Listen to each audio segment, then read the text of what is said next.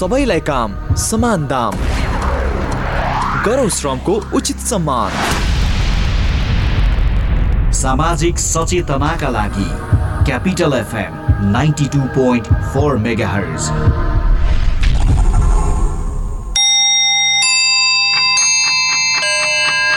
Time check. It's 7 a.m. This time check is brought to you by High Face. Be prepared. Safety first.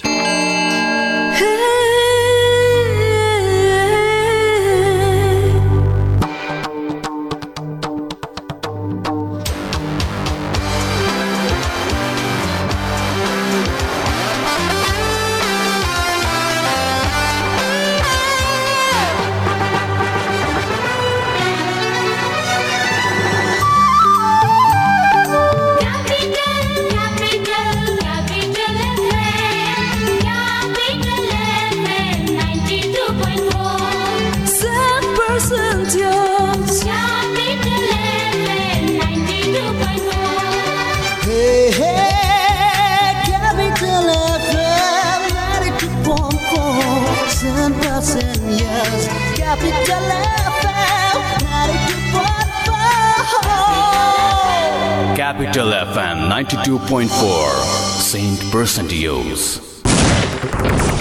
Capital Samachar. Capital Samachar. Capital Samachar. Capital FM 92.4 MHz. Capital Samachar.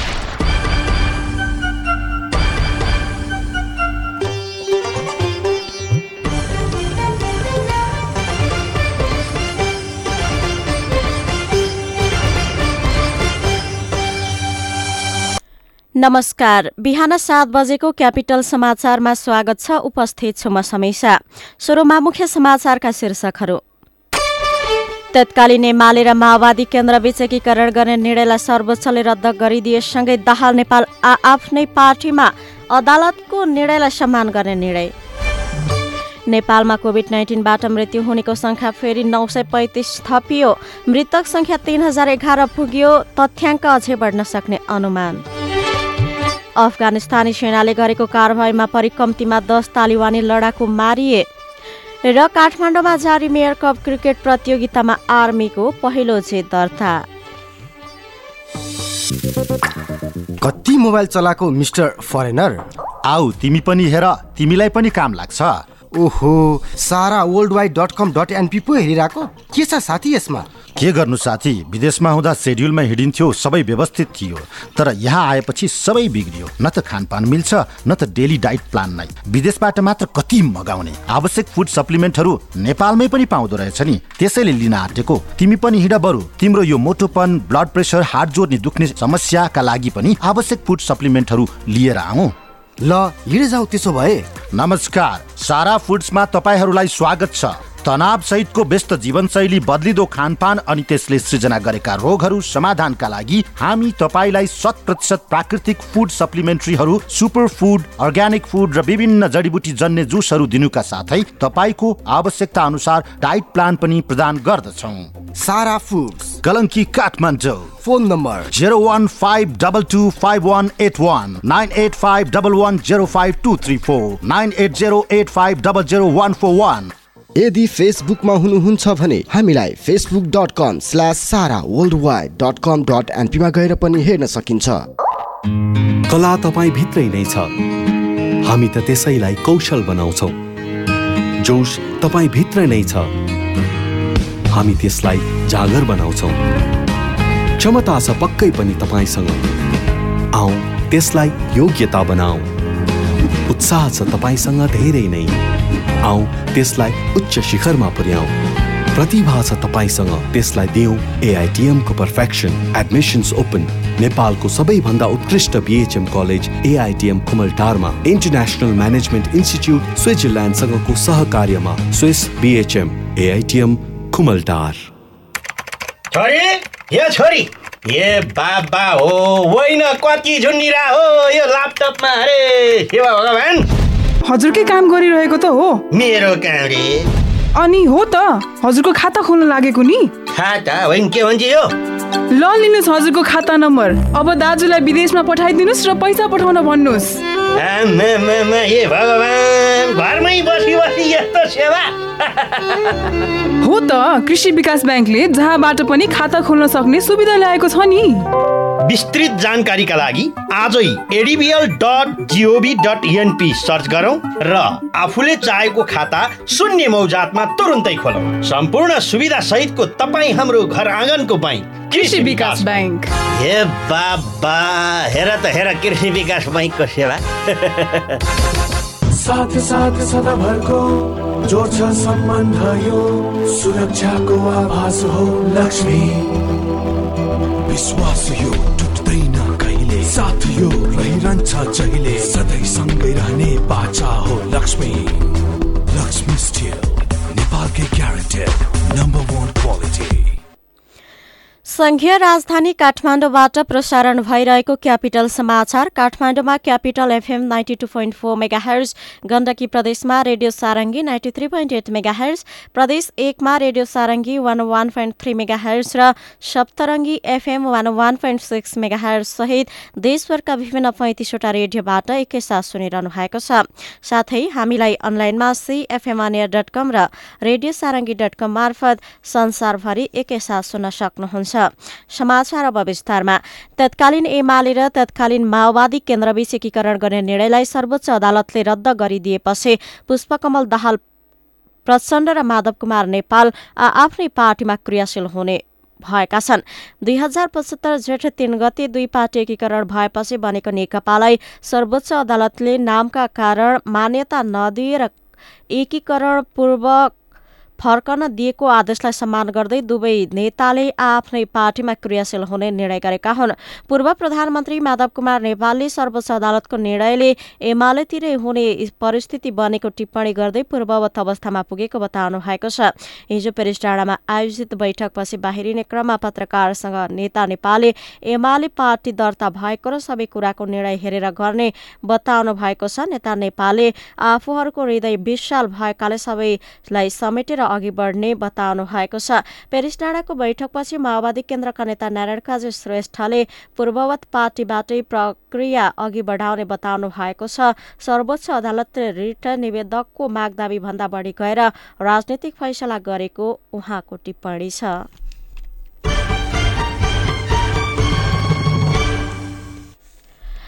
गएको मङ्सिरमा भएको स्थानीय तह प्रदेश सभा र प्रतिनिधि सभाको उपनिर्वाचनबाट निर्वाचित बाहन्नजना पदाधिकारीको हैसियत अब स्वतन्त्र हुने भएको छ।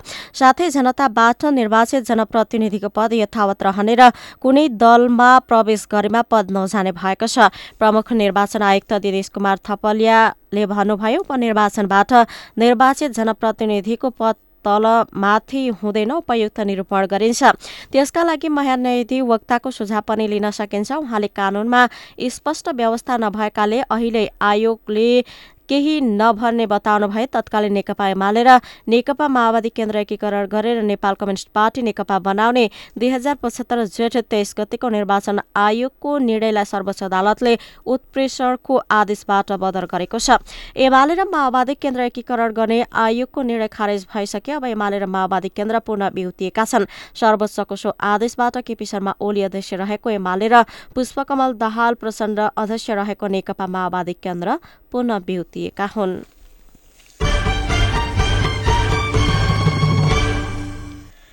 नेपालमा कोभिड नाइन्टिनबाट मृत्यु हुनेको सङ्ख्या तीन हजार एघार पुगेको छ। स्वास्थ्य मन्त्रालयले पहिला सार्वजनिक गरेको तथ्याङ्कमा नौ सय पैँतिस मृतकको सङ्ख्या थप भएको जनाएको छ।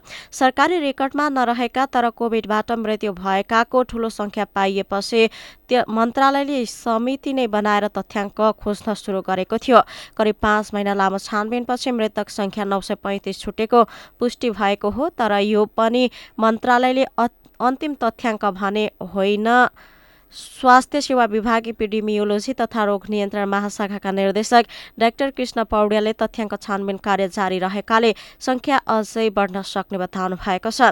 स्वास्थ्य तथा जनसङ्ख्या मन्त्रालय र नेपाली सेनाको तथ्याङ्क नमिलेपछि सरकारले कोरोनाबाट मृत्यु हुनेको यकिन तथ्याङ्क पत्ता लगाउन दुई कार्तिकमा समिति गठन गरेको थियो। नेपालमा कोभिड नाइन्टिनको पहिलो केस गत वर्षको नौ माघमा देखिएको थियो। त्यस यता हिजोसम्म दुई लाख चौरात्तर हजार आठ सय दसजनामा संक्रमण देखिएको छ। तीमध्ये दुई लाख सत्तरी हजार एक सय सत्ताइसजना निको भइसकेका स्वास्थ्य मन्त्रालयको तथ्याङ्कमा छ।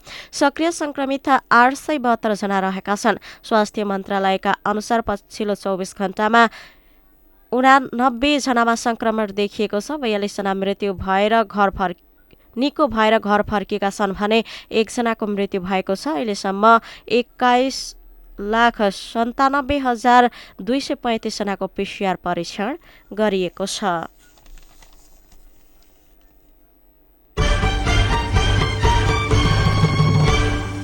त्रिभुवन विश्वविद्यालयका प्रधा प्राध्यापकहरूले नै विदेशी प्राध्यापकहरूको अनुसन्धान छोडेर आफ्ना नाममा प्रकाशन गरेको पाइएको छ। प्राध्यापक डाक्टर परश परशुराम मिश्र सहित सातजनाले फ्रान्सका प्राध्यापक आर्मेली वेलको क्रिस्टल स्ट्रक्चर चोरी गरी भारतका जर्नलमा प्रकाशन गरेको छानबिनबाट खुलेको छ।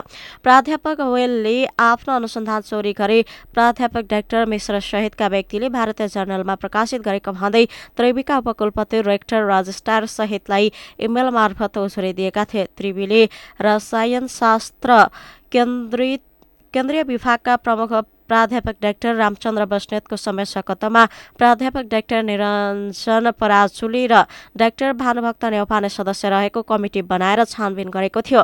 छानबिनमा प्राध्यापक डाक्टर मिश्र मुख्य र अरू छजनाको अर्थ रहेका एघार आर्टिकल जर्नलमा प्रकाशन भएको पाइएको हो। बौद्धिक चोरीमा संलग्न हुने अन्यमा जनक अधिकारी रोहित देव युवराज साउद मिलकुमार कण्ठ हेमराज मिश्र र कल्पना मिश्र रहेका छन्। मिश्र त्रिवीको आङ्गिक महेन्द्र मोरङ क्याम्पसका रसायन शास्त्रका प्रधान प्राध्यापक रहेका छन्।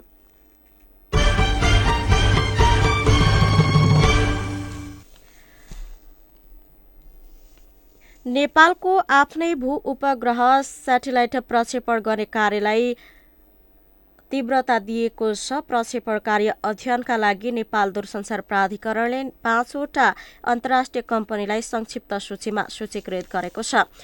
नेपाल दूरसञ्चार प्राधिकरणका निर्देशक तथा प्रवक्ता मेन प्रसाद अर्यालले सन् दुई हजार बाइसभित्र आकाशमा नेपालको आफ्नै भू उपग्रह प्रक्षेपण गर्ने सरकारको नीति अनुसार यस कार्यलाई अगाडि बढाइएको जानकारी दिनुभयो। यस सम्बन्धी नियमन तथा सुरक्षा सम्बन्धी आवश्यक नीति तयार गर्न बिजनेस मोडालिटी तथा सञ्चालनबारे अध्ययन अनुसन्धान गर्न पाँचवटा कम्पनीलाई संक्षिप्त सूचीमा सूचीकृत गरिएको छ। उहाँका अनुसार भारतको KPMG assurance and consulting services अमेरिकाको स्पेस पार्टनरसिप इन्टरनेसनल बेलायतको इकोनोमिक्स लिमिटेड र फ्रान्सको युरो कन्सल्ट दुबईको एस्ट्रेटेल इकन सुरक्षित संक्षिप्त सूचीमा सूचीकृत भएका छन्।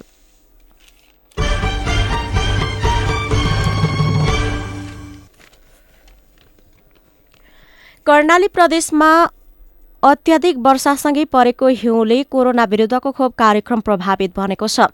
उच्च हिमाली क्षेत्रमा हिउँ पर्ने क्रम जारी छ तल्लो क्षेत्रमा पनि लगातार वर्षा भइरहेकाले खोप लगाउन सकिएको छैन। कर्णालीका जुम्ला हुम्ला मुगु डोल्पा र कालीकोट जिल्लाका गाउँमा खोप पुर्याउने समस्या भइरहेको छ।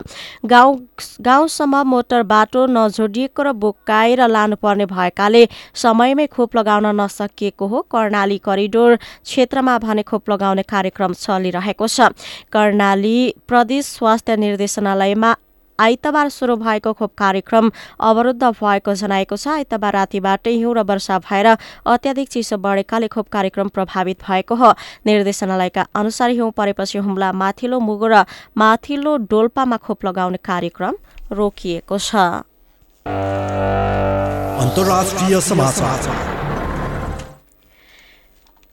अफगानिस्तानको दक्षिणी हेलमन्ड प्रान्तमा यहाँको राष्ट्रिय सेनाले गरेको कारवाहीमा परि कम्तीमा पनि दसजना तालिबानी लडाकुको मृत्यु भएको जनाएको छ। अफगानिस्तानमा विगत लामो समयदेखि हिंसा मचाइरहेका तालिबानहरूले सरकारी सम्पत्ति र सर्वसाधारणमाथि गर्ने गरेको आक्रमण जारी नै रहेको बताइएको छ। हिजो दिएको जानकारी अनुसार यहाँको दक्षिणी डेलमन्ट प्रान्तको नारेसर ओज जिल्लाका दुई स्थानमा सेनाले कारवाही गरेको थियो। त्यस कारवाहीका क्रममा परि ती व्यक्तिको मृत्यु भएको बताइएको हो।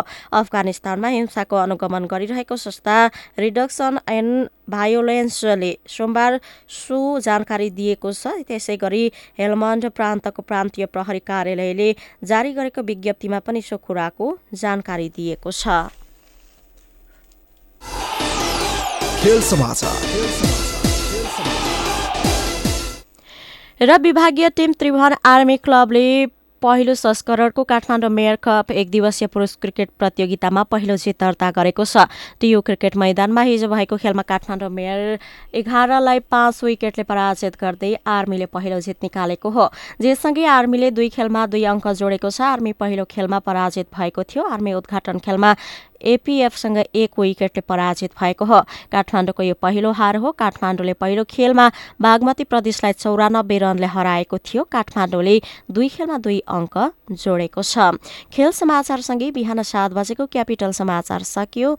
अन्त्यमा मुख्य समाचारका शीर्षकहरू पुनः एकपटक। तत्कालीन एमाले र माओवादी केन्द्र विषयकीकरण गर्ने निर्णयलाई सर्वोच्चले बद्ध रद्द गरिदिएसँगै दाहाल नेपाल आफ्नै पार्टीमा अदालतको निर्णयलाई सम्मान गर्ने निर्णय।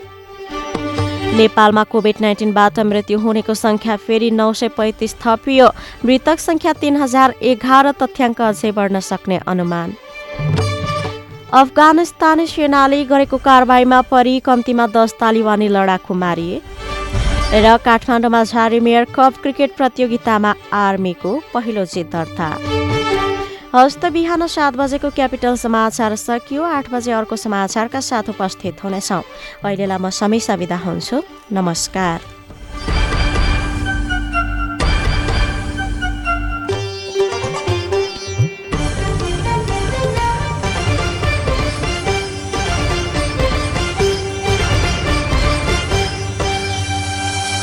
हेलो। दिपक सुन न यार मलाई व्यापारको लागि अलिकति पैसा सापट देऊ न ल। साथी अब व्यापार तथा घर खर्चको लागि यसरी साथीभाइसँग सापट माग्नै पर्दैन।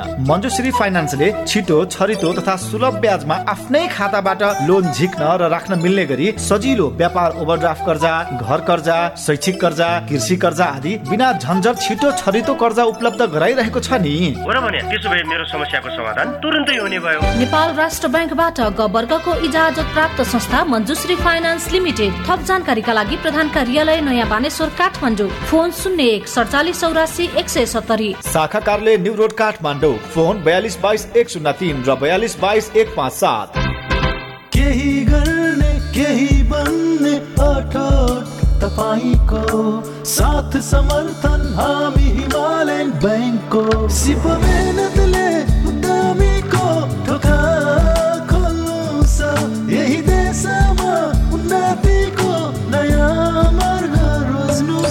बाह्र वर्षको चुक्ता अवधि सुलभ ब्याज दर र बाह्र करोडसम्मको कर्जा सुविधा भएको हिमालयन ब्याङ्कको एसएमई लोन। व्यवसाय गर्न सिप र मेहनत चाहिन्छ पैसा हामी दिन्छौँ।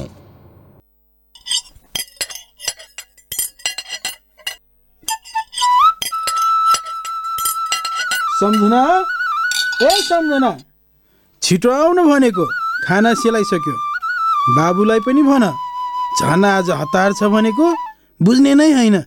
ओहो आज हाम्रो बा आमालाई के को चटारो हो यस्तो? चटक्क पढेर कहाँ जाने विचार छ बुढाबुढीको बिहान बिहानै? ल जाने हिजै भनेको होइन। आज म र तिम्री आमा कोरोनाको खोप लिन जाने भनेर। सरकारले हामी जस्तै ज्येष्ठ नागरिक र पैँसठी वर्षदेखि माथिका सबैलाई यही फागुन तेइसबाट कोरोना खोप लगाउन आह्वान गरेको छ। अनि हामी नगई हुन्छ त? जानु त पर्यो नि। विश्व स्वास्थ्य सङ्गठनले प्रयोगको अनुमति दिएको यो खोप सुरक्षित र प्रभावकारी छ।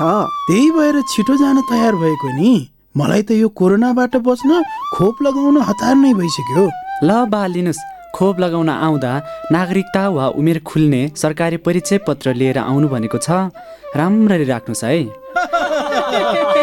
यही फागुन तेइस गतेदेखि पैँसठी वर्षदेखि माथिका सबैलाई कोभिड उन्नाइसको खोप निशुल्क दिइँदैछ। आफ्नो नजिकको स्वास्थ्य संस्थामा गई खोप लगाउनुहोस्। आफ्नो परिवारका ज्येष्ठ सदस्यलाई स्वास्थ्य संस्थामा लगेर खोप लिन सहयोग गरौँ। नेपाल सरकार स्वास्थ्य तथा जनसङ्ख्या मन्त्रालय राष्ट्रिय स्वास्थ्य शिक्षा सूचना तथा सञ्चार केन्द्र विश्व स्वास्थ्य सङ्गठन युनिसेफ र सुआहाराद्वारा जनहितमा जारी।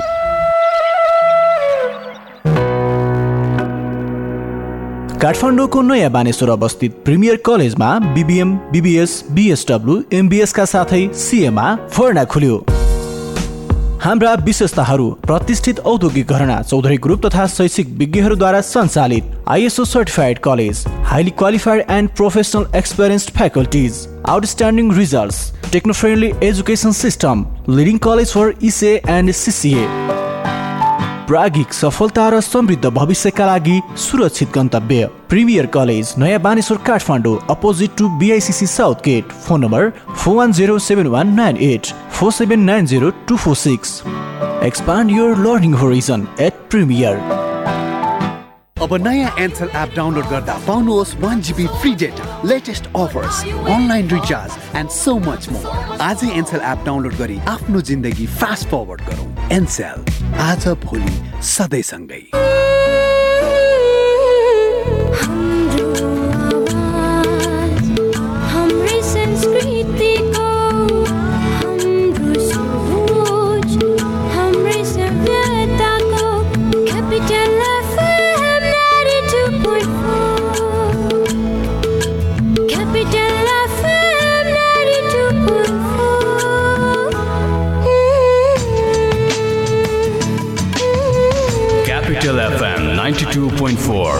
Saint Person to Use.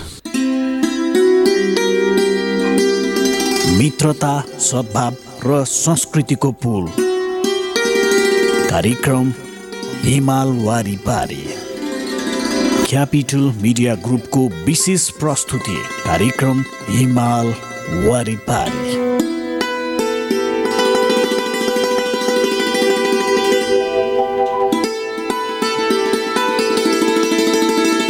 नमस्कार। क्यापिटल मिडिया ग्रुपको विशेष प्रस्तुति कार्यक्रम हिमाल वारिपारीमा यहाँलाई हार्दिक स्वागत छ। म पिमल थापा। यो कार्यक्रम तपाईँले यति बेला हाम्रो केन्द्रीय studio Capital FM ninety two point four mega हर्चबाट काठमाडौँ र आसपासका जिल्लामा सुनिरहनु भएको छ भने पूर्वाञ्चलमा radio Sarangi one one point three megahertz Morang अनि पश्चिमाञ्चलमा radio Sarangi ninety three point eight megahertz पोखराबाट एकैपटक सुनिरहनु भएको छ। सँगै हाम्रो वेबसाइटहरू W W W dot CFM on air dot com र W W W dot radio Sarangi dot com मार्फत पनि संसारभर तपाईँले हामीलाई एकैपटक सुन्न सक्नुहुनेछ। कार्यक्रम हिमाल वारिपारीका हरेक श्रृङ्खलामा हामी हाम्रो छिमेकी मित्र राष्ट्र चीन र नेपाल बीचको मैत्रीपूर्ण सम्बन्धका विविध पक्षहरूका बारेमा सामग्री प्रस्तुत गर्दै आइरहेका छौँ। नेपाल र चीन बीचको सुखद सम्बन्धलाई झल्काउने गतिविधिहरू र नेपाल र चीन बीचको आर्थिक सामाजिक तथा सांस्कृतिक सम्बन्ध एवं चीनका विषयमा विविध जानकारीमूलक सामग्री विषयवस्तुहरू कार्यक्रममा प्रस्तुत गर्दछौँ। श्रोता कार्यक्रमको सुरुवात गरौँ चिनिया भाषाको यो एउटा गीतबाट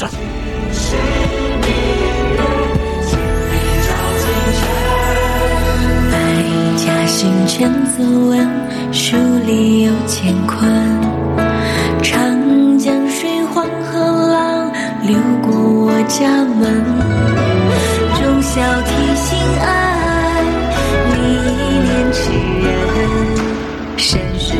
经纶，亭台楼阁藏学问。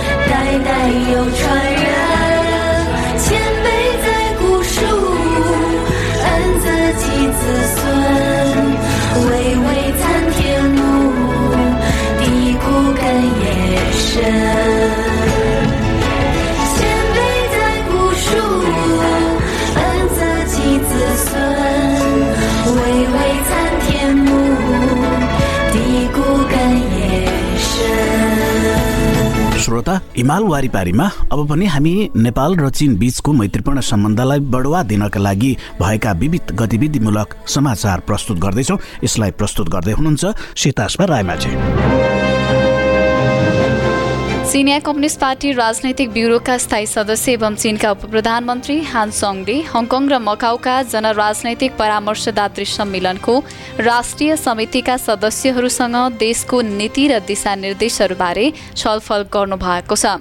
एक देश दुई प्रणालीको सिद्धान्त कार्यान्वयन गर्ने केन्द्रीय सरकारको प्रतिबद्धता अचल रहेको बताउँदै उहाँले हङकङमा शासन गर्ने हङकङका जनता मकाउमा शासन गर्ने मकाउका जनता र उच्च तहको स्वायत्तता नीतिहरू लागू गर्ने कुरामा कुनै परिवर्तन नगरिने बताउनुभयो। उहाँले भन्नुभयो हङकङको चुनावी प्रणालीले हङकङको वास्तविक अवस्था अनुरूप गर्नुपर्छ। समाजको समग्र हितलाई प्रतिबिम्बित गर्नुपर्दछ र कानुन बमोजिम हङकङका स्वदेशीहरूको व्यापक र सन्तुलित राजनैतिक सहभागिताको रक्षा गर्नुपर्दछ। हङकङको राष्ट्रिय सुरक्षा कानुन बनाउने र कार्यान्वयन गर्ने विधान परिषदका केही सदस्यहरूलाई अयोग्य ठहराउने वा यसपटक हङकङको चुनावी प्रणालीमा सुधार ल्याउने केन्द्रीय सरकारको सम्बन्धित निर्णयको लक्ष्य भनेको एक देश दुई प्रणालीलाई सही रूपमा कार्यान्वयन गर्ने भएकोमा पनि उप प्रधानमन्त्री हानले जोड दिनुभएको छ। चिनिया कम्युनिस्ट पार्टी राजनैतिक ब्युरोका स्थायी सदस्य एवं चीनका उप प्रधानमन्त्री हान चङले हङकङ र मकाउका जनराजनैतिक परामर्शदात्री सम्मेलनको राष्ट्रिय समितिका सदस्यहरूसँग देशको नीति र दिशानिर्देशबारे छलफल गर्नु भएको छ। उप प्रधानमन्त्री हानले विश्वलाई हेर्दा कुनै पनि देशले पृथकतावादी शक्तिका तोडफोडका गतिविधिहरू नसहने बताउनुभयो। उहाँले भन्नुभयो हङकङ विशेष प्रशासनिक क्षेत्रको निर्वाचन प्रणाली सुधार गर्न हामीले हङकङका जनताको हङकङलाई मुख्य निकायको रूपमा देशभक्तको साथ शासन गर्ने कुरा सुनिश्चित गर्नका लागि प्रभावकारी आवश्यक र नियम कानुनको कदम चाल्नुपर्छ। एक देश दुई प्रणालीको नीतिसँगै सही दिशामा अगाडि बढिरहेको छ र हङकङमा शासन गर्ने देशभक्त कानुनको प्रत्याभूति हुनुपर्नेमा उहाँले जोड दिनुभयो अठारौँ महाधिवेशनदेखि यता प्रत्येक राष्ट्रिय जना परामर्शदात्री सम्मेलनमा चिनिया कम्युनिस्ट पार्टीको केन्द्रीय समितिका महासचिव सी चिनफिङले परामर्शदात्री सम्मेलनको सदस्य बैठकमा भाग लिनुहुन्छ। यस मार्च छ तारिक राष्ट्राध्यक्ष सीले तेह्रौँ जना परामर्शदात्री सम्मेलनको चौथो बैठकको चिकित्सा तथा औषधि र शैक्षिक क्षेत्र बैठकमा भाग लिनु भएको छ। उहाँले जोड दिनु भए अनुसार चिकित्सा र शिक्षाको सार्वजनिक कल्याण विशेषतालाई कायम राख्दै चीनले जनताको स्वास्थ्यलाई रणनीतिक विकासको प्राथमिकतामा राख्नुपर्छ। चिनिया महिलाको जनसङ्ख्या अडसठी करोडभन्दा बढी पुगेको छ भने राष्ट्रिय विकासमा महत्त्वपूर्ण भूमिका सिर्जना गर्दछन्। मार्च आठ तारिक अर्थात् अन्तर्राष्ट्रिय महिला दिवस नजिकिँदै गर्दा राष्ट्राध्यक्ष सीले पूर्ण राष्ट्रका विभिन्न जातिका विभिन्न क्षेत्रका महिला हङकङ मकाउ विशेष प्रशासनिक क्षेत्र र थाइवान क्षेत्रका महिला चिनिया महिला प्रवासी समक्ष महिला दिवसको सुन्दर शुभकामना व्यक्त गर्नु भएको छ। नारी अधिकारमा खतरा पुर्याउने अपराधमाथि कडा प्रहार गर्दै कानुन बमोजिम महिलाको अधिकारको संरक्षण गर्नुपर्नेमा राष्ट्राध्यक्ष सीले जोड दिनुभएको छ। श्रोता तपाईँ कार्यक्रम हिमाल वारिपारी सुनिरहनु भएको छ। यति बेला हाम्रो केन्द्रीय studio Capital FM ninety two point four mega हर्चबाट काठमाडौँ र आसपासका जिल्लामा सुनिरहनु भएको छ। प्रदेश नम्बर एकमा radio Sarangi one one point three megahertz Morang अनि गण्डकी प्रदेशमा radio Sarangi ninety three point eight megahertz मार्फत एकैसाथ सुनिरहनु भएको छ। सँगै हाम्रो वेबसाइटहरू W W W dot CFM on air dot com र W W W dot radio Sarangi dot com मार्फत हामीलाई संसारभर सुन्न सक्नुहुनेछ। कार्यक्रममा हामी नेपाल चीन सम्बन्धका विविध आयामहरूका बारेमा चर्चा परिचर्चा गरिरहेका छौँ। यहाँ छेउ कार्यक्रममा एउटा छोटो व्यावसायिक विश्राम लिन्छौँ। विश्रामपछि बाँकी सन्दर्भ लिएर फेरि पनि उपस्थित हुनेछौँ। Capital FM 92.4 plastic cosmetic laser surgery र हेयर ट्रान्सप्लान्टको लागि नेपाल प्लास्टिक सर्जरी अस्पताल। उपलब्ध सेवाहरू आगोले पोलेको बिरामीको उपचार नयाँ तथा पुराना घाउको उपचार हात खुट्टा र अनुहारको जन्मजात समस्याहरू क्यान्सर सम्बन्धी प्लास्टिक सर्जरी छाला तथा यौन सम्बन्धी समस्याहरू। कस्मेटिक सर्जरीतर्फ नाक कान आँखा बनाउने आँखाको मुन्द्री बनाउने उपचार अनुहारको चाउरीपन हटाउने स्तन सम्बन्धी कस्मेटिक सर्जरी शरीरमा भएको दाग कोठी मुसा र ट्याटुहरू हटाउन लेजर सर्जरी र टाउकोमा केस उमार्न। FUE hair transplant. विस्तृत जानकारीका लागि नेपाल प्लास्टिक सर्जरी अस्पताल हात्तीवन हरिसिद्धि ललितपुर। फोन नम्बर बाहन्न पचास छ सय पैँसठी अन्ठानब्बे चार अन्ठानब्बे उन्तिस पाँच सय तेह्र। हुन्छ त्यति सालमा त। यो हुन्न चाहिँ छैन चाहिँ भने मैले एकैचोटि पचहत्तर सालमा फोन गर्दा मान्छे झस् पेट फुल्ने दिशा क्लियर नहुने अनि दम बढ्ने चिसो खाने नहुने हिँड्न नसकिने अब खान रुचि नहुने यी हरेक हरेक प्रकार थिए। यहीँ यहीँ चौतारीमा जाँदा नि अब कन्ट्रोलसित हिँडेर जानु पर्थ्यो वैदिकमा गइसकेपछि घट्यो मलाई। पन्ध्र दिनमा मलाई थाहा भयो कि वैदिक ठिक छ। विश्वासको उपरमा भर पर्नु पऱ्यो भरको अनुसार डाक्टरले भनेअनुसार दबाई खानु पऱ्यो नि। यो दाल भात तरकारी होइन पटुका बाँधेर एकछिनपछि खाना खामला त्यो त होइन। अहिले म यति यति यताबाट त्यता गएर त लगभग डेढ किलो दुई किलो एन्ड डाउन गर्छु म। वैदिकलाई धेरै धेरै धन्यवाद। वैदिक आयुर्वेद सेवा प्रणाली लाइन चोक नारायणगढ। फोन शून्य छप्पन्न पाँच एकहत्तर एक सय चार। अन्ठानब्बे पाँच पचास पचास नौ सय चौतिस। ट्याङ्ला चौक कृतिपुर काठमाडौँ।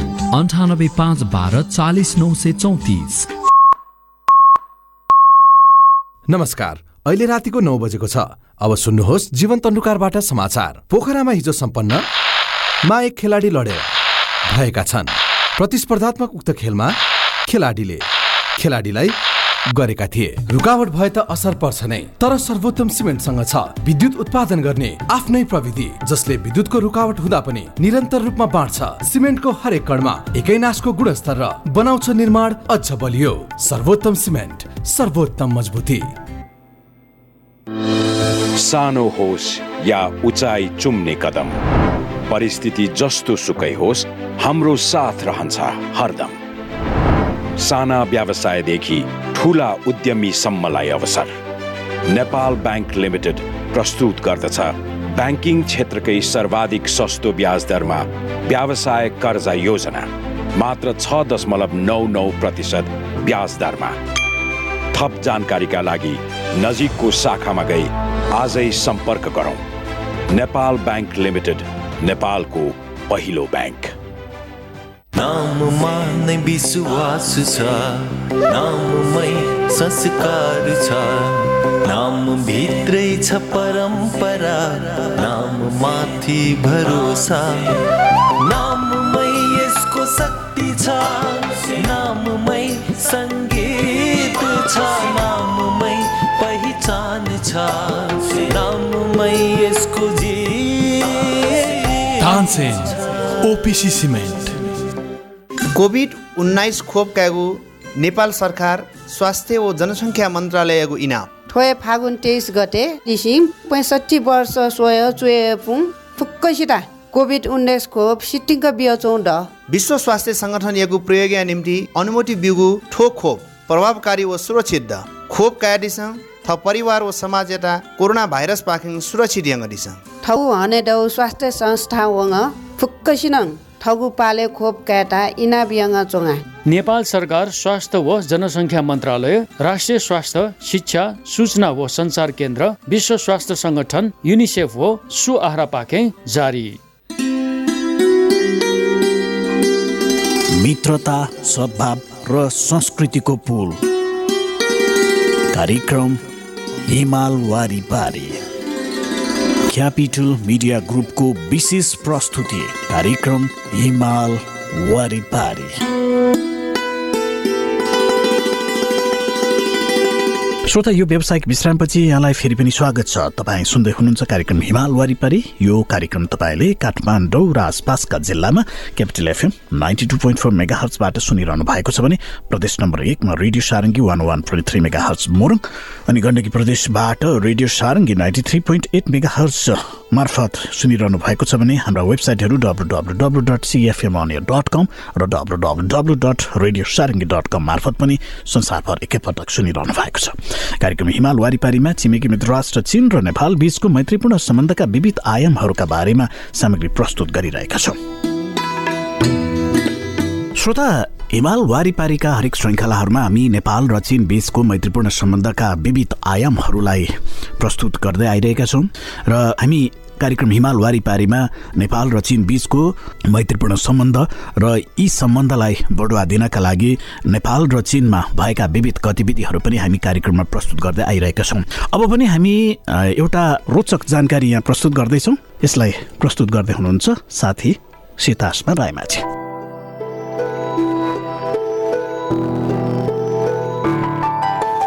चीनको आर्थिक विकासको बाटो। एक अक्टोबर उन्नाइस सय उनान्सयसम्ममा जनवादी गणतन्त्र चीनमा समाजमा थुप्रै परिवर्तनहरू बीच कष्ट भए पनि गौरवमय पचास वर्ष बितायो। उन्नाइस सय उनान्चासमा नयाँ चीनको स्थापना हुनु अगाडि प्रमुख औद्योगिक तथा कृषि उत्पादनहरूको अधिकतम वार्षिक उत्पादन चार लाख पैँतालिस हजार टन धागो दुई अरब उनासी करोड मिटर कपडा छ करोड अठार लाख अस्सी हजार टन कोइला बत्तीस लाख टन कच्चा तेल छ अरब किलोवाट विद्युत शक्ति उत्पादन एक सय पचास मिलियन टन अनाज र आठ लाख उनान्चास हजार टन रुवा थियो। नयाँ चीनको स्थापनादेखि विशेष गरेर उन्नाइस सय अठहत्तरमा बाहिरी विश्वलाई खुल्ला सुधार गरेपछि बिस वर्षमा चीनले आर्थिक निर्माण र सामाजिक विकासमा ठूलो सफलता हासिल गरेको छ। उन्नाइस सय अन्ठानब्बेमा कुल ग्रास्त उत्पादन सात हजार नौ सय पचपन्न दशमलव तिन अरब युवान थियो जो स्थिर मूल्यमा उन्नाइस सय अठहत्तरको भन्दा छ दशमलव चार गुणा बढी छ। केही प्रमुख औद्योगिक तथा कृषि उत्पादन जस्तै अनाज रुवा मासु खानेतेल कोइला स्पात सिमेन्ट कपडा तथा टिभी सेटहरूमा विश्व उत्पादनहरूको तल्लो स्तरबाट पहिलो स्तरमा उक्लिएको छ। चिनिया विशेषताहरूका साथ समाजवादको निर्माण गर्ने तेङ स्याओपिङको सिद्धान्त अनुसार उन्नाइस सय सतासीमा बसेको केन्द्रीय जनकङ्ग्रेसको तेह्रौँ राष्ट्रिय कङ्ग्रेसले चिनिया आर्थिक निर्माणको रणनीतिको तीन चरणहरूलाई स्वीकार गरेको छ। एक खान र लाउनको अभाव समाप्त गर्न उन्नाइस सय अस्सीको कुल राष्ट्रिय उत्पादन दोब्बर गर्ने जो उन्नाइस सय अस्सीको दशकको अन्त्यमा आधारभूत रूपमा सम्पन्न हुनेछ। दोस्रो यो शताब्दीको अन्त्यसम्ममा उन्नाइस सय अस्सीको कुल राष्ट्रिय उत्पादन चार गुणा बढाउने जो तय भएको समयभन्दा अगाडि उन्नाइस सय पन्चानब्बेमा नै सम्पन्न भयो। त्यसपछि चीन सरकारले सन् दुई हजार दसका लागि राष्ट्रिय तथ्याङ्क तथा सामाजिक विकास र दीर्घकालीन उद्देश्यहरूका लागि नौ पञ्चवर्षीय योजना तयार पार्यो जसले नयाँ उद्देश्यहरू अघि सार्यो। नवौँ पञ्चवर्षीय योजना उन्नाइस सय छयानब्बेदेखि दुई हजारका लागि निम्न थिए। सन् दुई हजारमा जनसङ्ख्या उन्नाइस सय अस्सीभन्दा करिब तिस करोडले बढ्नेछ। त्यो बेला उन्नाइस सय अस्सीको कुल राष्ट्रिय उत्पादन चार गुणाले बढाई आधुनिकीकरण गर्न दोस्रो चरणको रणनीतिक योजना चौतर्फिक रूपमा सम्पन्न गर्ने। व्यावहारिक रूपमा गरिबी निवारण गर्दै जनताको जीवनस्तर आरामदायी बनाउने अनि आधुनिक व्यावसायिक प्रणाली विस्तार गर्ने र समाजवादी बजार अर्थतन्त्रको आधार खडा गर्ने। सन् दुई हजार दसका लागि उद्देश्यहरू हुन्। सन् दुई हजार दुईको कुल राष्ट्रिय उत्पादन दोब्बर गर्ने जसबाट जनताले अरू बढी आरामदायी जीवनयापन गर्न सक्छन् र कम बेसपूर्ण समाजवादी बजार अर्थतन्त्र स्थापित गर्ने। यी उद्देश्यहरू पुरा गरेर चीनका उत्पादन शक्तिहरू समष्टि राष्ट्रिय शक्ति र जनताको जीवनस्तर अझ माथि चढ्नेछ। अनि आधुनिकीकरणको महसुस गर्न ठोस जग बसाई देशका सामाजिक र आर्थिक पक्षहरूमा ऐतिहासिक परिवर्तन हुनेछ। विविधीकृत स्वामित्व अर्थतन्त्रको स्थापना।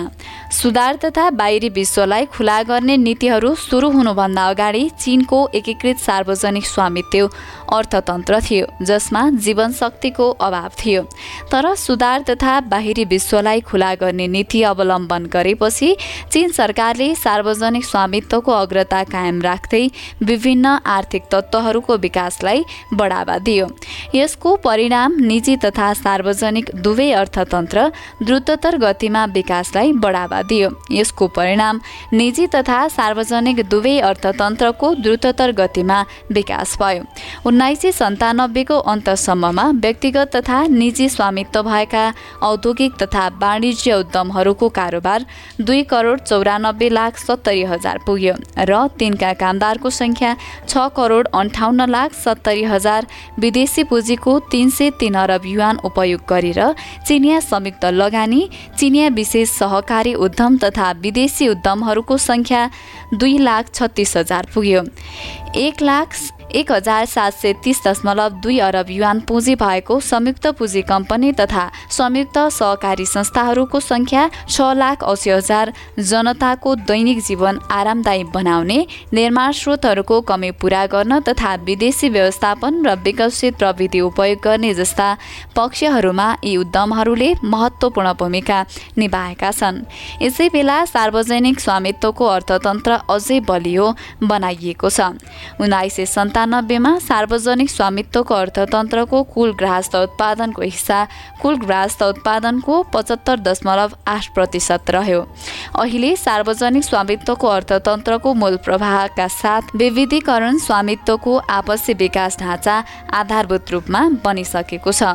चीन समन्वयात्मक आर्थिक संरचनातर्फ उन्मुख। उन्नाइस सय अठहत्तर अगाडि चिनको कृषि अर्थतन्त्रको कमजोर आधार थियो र हल्का तथा भारी उद्योगहरूको अनुपात असन्तुलित उन्नाइस सय अठहत्तरदेखि चिनको अर्थतन्त्रको संरचना समन्वयात्मक आदर्श सन्तुलित बनाउन हल्का उद्योगहरूको विकासलाई प्राथमिकता दिने उच्च गुण भएका उपभोक्ता सामान आयात बढाउने आधारभूत उद्योग र सुविधाहरूको निर्माण बढाउने तथा सहयोगी उद्योगहरूको विकास गर्न प्रयत्न गर्ने थुप्रै नीति तथा उपायहरू अवलम्बन गर्यो।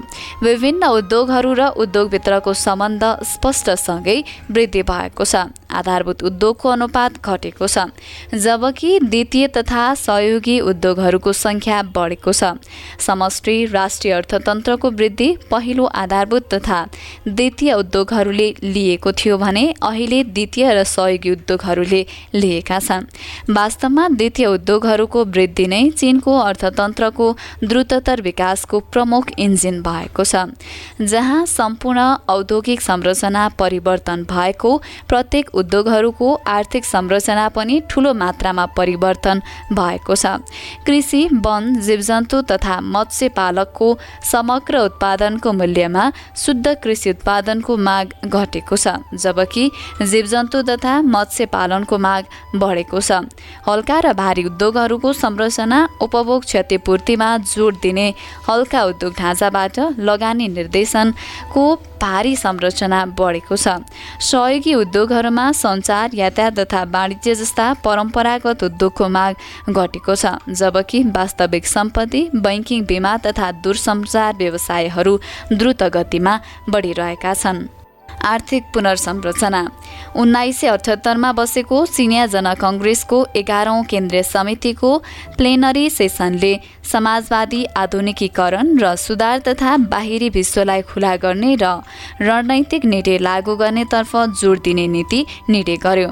सुधार ग्रामीण क्षेत्रबाट सुरु भयो पारिश्रमिकलाई उत्पादनसँग गाँसेर गराइसे उत्तरदायित्वको करार प्रणाली लागू गर्न र केन्द्रीकरण र विकेन्द्रीकरणको एकीकृत गर्ने दुई तह व्यवस्था प्रणाली लागू गर्न थालियो। कृषि तथा त्यस्तै उत्पादनहरू निर्दिष्ट रूपमा किन्ने प्रथा बिस्तारै हटाइयो अनि अधिकांश कृषि तथा सहायक उत्पादनको मूल्य नियन्त्रणमा पनि ढिलाइ दियो। ग्रामीण क्षेत्रमा औद्योगिक संरचनाको समन्वय कामको विविधीकरण र बजारी उद्यमहरूले उत्पादनका लागि किसानका सामाजिक जोस उपयोगमा ल्यायो।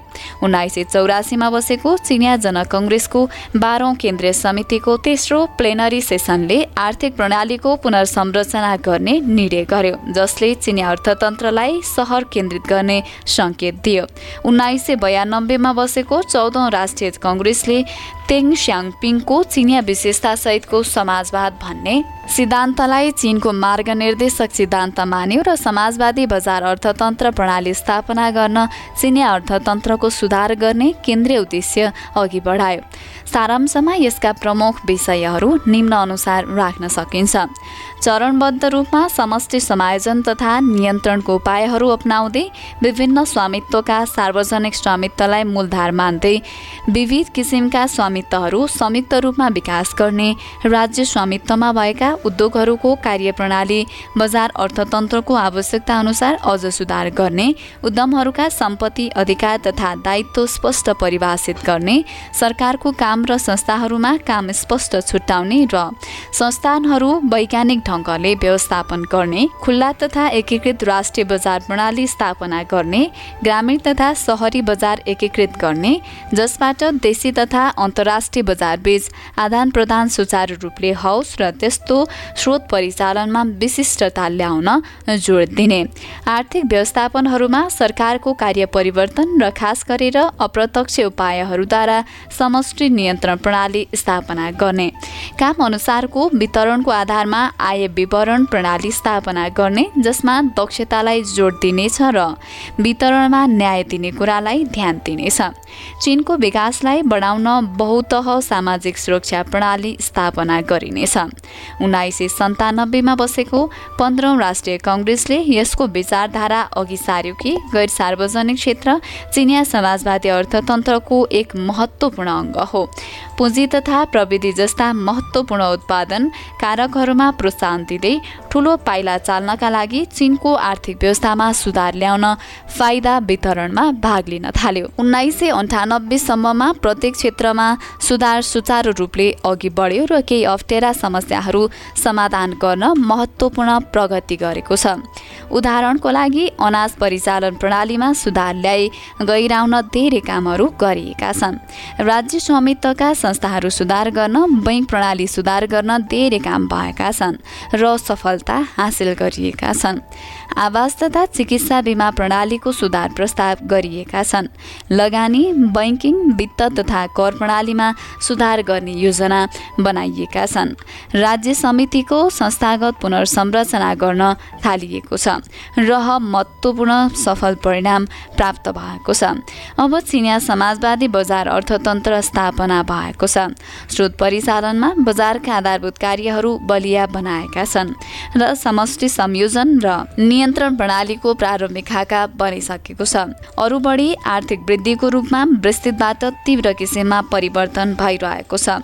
सन् दुई हजार दससम्ममा चिनले तुलनात्मक रूपले सबल समाजवादी बजार अर्थतन्त्र स्थापना गरिसक्नेछ र सन् दुई हजार बिससम्ममा यो तुलनात्मक रूपमा परिपक्व हुनेछ। श्रोता यी र यस्ता धेरै सामग्रीहरू प्रस्तुत गर्दा गर्दै आजको हिमाल वारिपारीको हामी अन्त्यतिर आइसकेका छौँ। यो कार्यक्रम यहाँले सुनिदिनु भयो यहाँलाई धेरै धेरै धन्यवाद। कार्यक्रम उत्पादनमा साथ दिनुहुने साथीहरू सीतासमा रायमाझी र नवराज जिमसँगै म विमल थापालाई पनि बिदा दिनुहोस्। नमस्कार।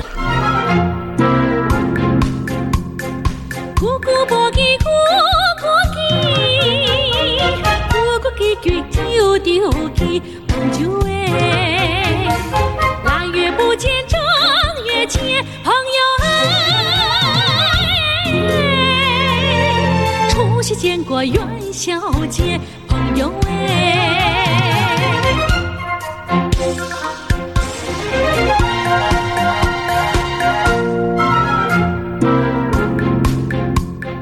咕咕无记，咕咕记，咕咕记过又着记，朋友哎，昨天刚见，今又见，朋友哎，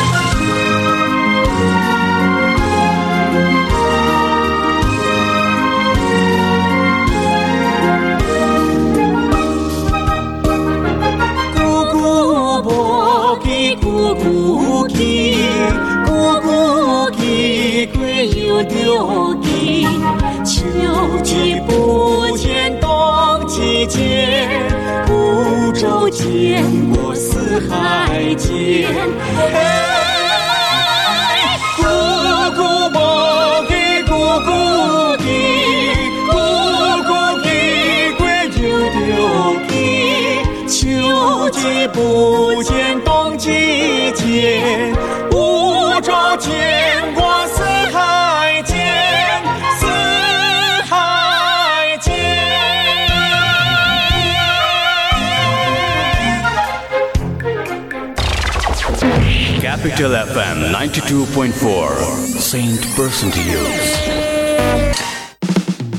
पृष्ठपुष्ट मसल छ हेर्दै सबै दङ्ग छन्। खाना उसको पोसिलो खान्छ ऊ स्वादिलो। छिटो अनि छरितो झट्ट पकाऊ कप कप खाऊ। गोलमोलको स्वादमा सबै सँगै रमाऊ। फेरि आयो स्वादिलो गोलमोल सुमो तयारी चाउ चाउ साथ साथ सदाभरको जोड्छ सम्बन्ध यो सुरक्षाको आभास हो लक्ष्मी।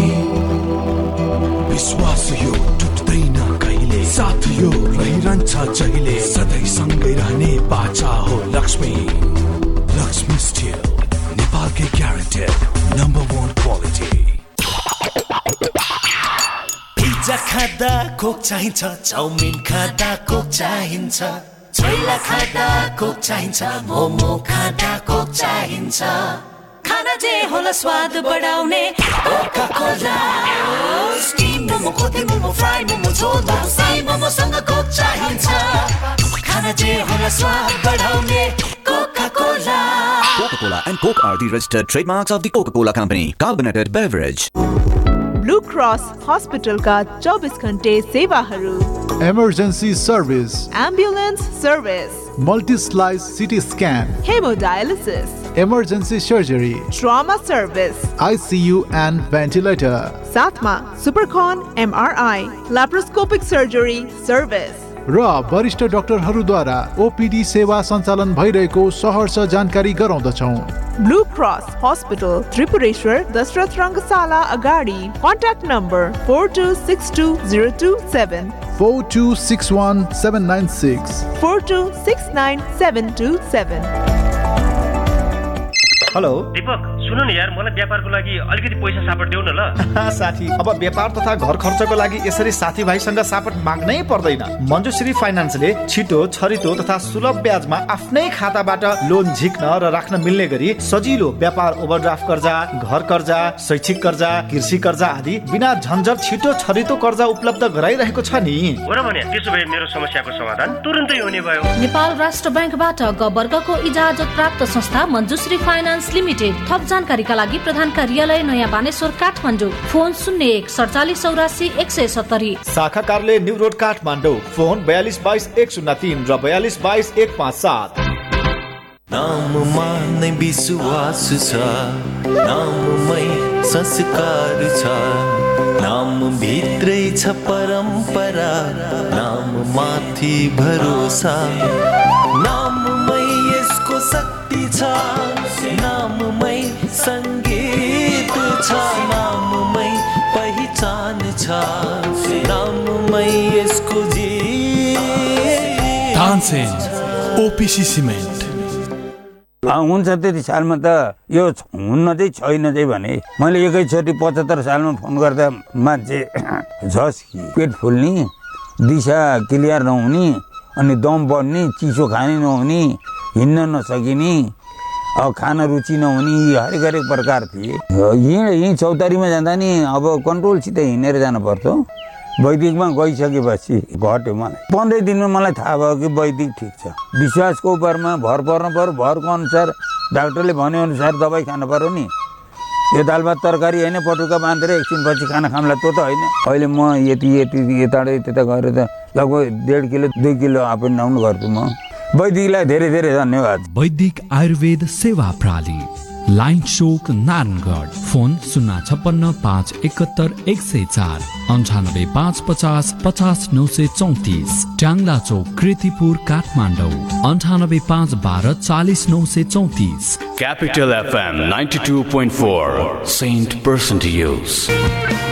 यो देश निर्माणको सङ्कल्प हामीले लिनु छ यी कर्मठ पाखुरीको गति अझै बढा।